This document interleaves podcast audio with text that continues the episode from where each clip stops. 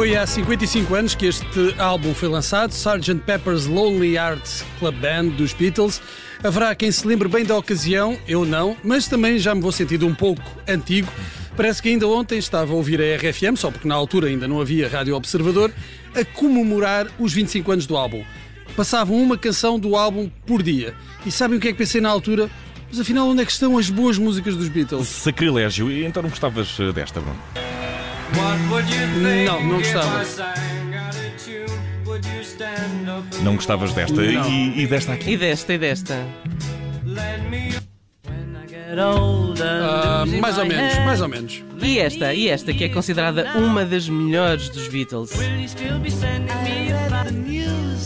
Mas eu, eu não tinha estudos para estas subtilezas, orquestras, crescendos e não sei o quê. Eu vou explicar como é que nasceu a minha paixão pelos Beatles. Foi naquele fatídico dia em que o rei dos gasteiros passou na televisão. Pronto. Ouvi o Twist and Shout e pensei, é isto mesmo. E o que é que fiz? No dia seguinte, dirigi-me à papelaria do Sr. Souza e encontrei uma cassete mais pirata do que o Johnny Depp no Pirata das Caraíbas, com alguns dos temas mais famosos dos Beatles, incluindo o Twist and Shout, que era logo a primeira.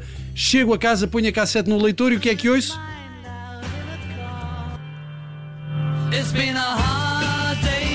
Não era isto, não era isto que eu queria. Na altura, meus amigos, a pirataria era aceitável, mas tinha os seus contras. Roubar os artistas, tudo bem, roubar os clientes é que não. O que é que aconteceu? O conteúdo da cassete não correspondia à informação na capa e lá fui eu protestar junto do Sr. Souza, explicando-lhe muito devagar que a cassete que eu queria não era aquela, era esta.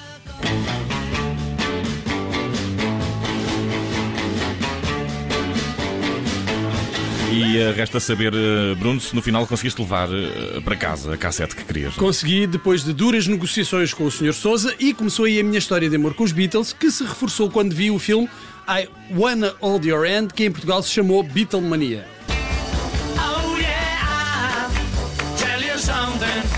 Lembram-se deste filme? Sabem quem o realizou? Sim. Robert Zemeckis, o senhor É que depois sempre. realizou É sempre- Regresso ao Futuro. É sempre a É sempre o é sempre a Zemeckis mesma. e é sempre o Ennio Morricone. Pronto. Pois é, bem, o meu amor dos Beatles ficou seriamente abalado à medida que eu ouvindo as canções do Sgt. Peppers, não sei, eh, se calhar eram as minhas expectativas, diziam que era o melhor álbum de sempre e não tinham o Twist and Shout, nem o I Wanna Hold Your Hand, nem o She Loves You. Seca. Vamos lá então explicar porque é que este álbum é tão importante na história da música que é para os mais distraídos não ficarem com má impressão do Sargento Pimenta. Força aí, Vicente. Eh, eu, eh, está bem, eh, então, depois de ter experimentado LCD pela primeira vez, Tu? Paulo- eu não, Ah. Paul McCartney. Uh, eu não foi a prim- a primeira vez. A para o álbum uh, seria como uh, que uma atuação ao vivo uh, de uma banda ficcional, a Sgt. Pepper Lonely Arts Club Band. Desta forma, uh, foi um dos primeiros álbuns conceptuais, ou seja, pensado como um conjunto harmonioso de canções ligadas entre si e não apenas uma breve coletânea de, de singles e canções. Ora, esse álbum permaneceu 27 semanas no topo da tabela de vendas no Reino Unido e 15 semanas eh, no eh, número 1 da Billboard. Eh, outro dos pormenores que tornaram o álbum num marco da cultura popular foi a capa com imagens de dezenas de celebridades que supostamente teriam assistido ao tal concerto da banda. Era uma salada russa de figuras da cultura pop e da cultura erudita, de Marlon Brando a Oscar Wilde, de Bob Dylan a Dylan Thomas, de Karl Marx a Tyrone Power. E, e já que falamos de Tyrone Power, permitam-me que aproveite a oportunidade para trazer de novo a uma coisa leva a outra, a filha do autor. Romina Power. Eu sei que o dia da Itália foi ontem, mas quem é que não resiste à felicità.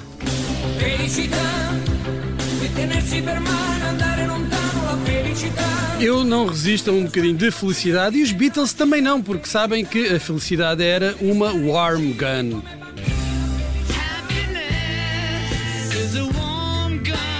John Lennon referia-se a armas a sério e aludia subtilmente ao seu desejo sexual por Yoko Ono.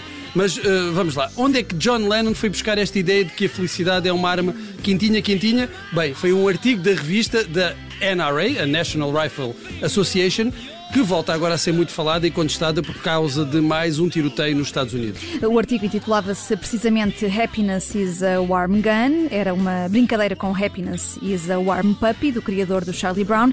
E nele o autor contava como tinha ensinado o filho adolescente a praticar tiro e como o rapaz se tornara um grande adepto da modalidade. E cada um, de- cada um encontra a felicidade onde pode, ora não é verdade, e pode ser, eh, por exemplo, numa cidade pequenina.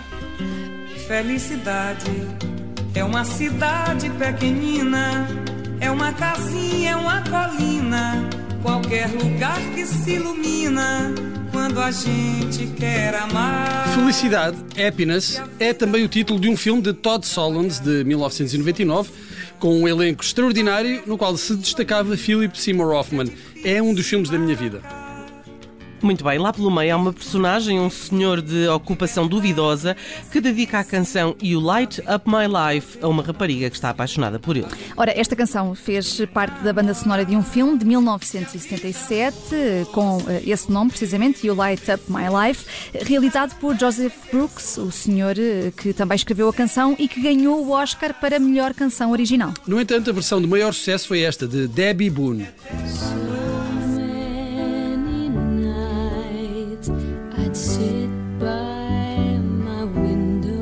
Tão bonita esta canção. Debbie, que é filha de Pat Boone, um cantor que alcançou bastante sucesso nos anos 50 e 60, era assim um Elvis dos pobrezinhos, e que progressivamente se foi encaminhando para a música cristã. Em 1997, cansado dessa imagem certinha e bem comportada, lançou um álbum de versões de temas eh, hard rock e do heavy metal.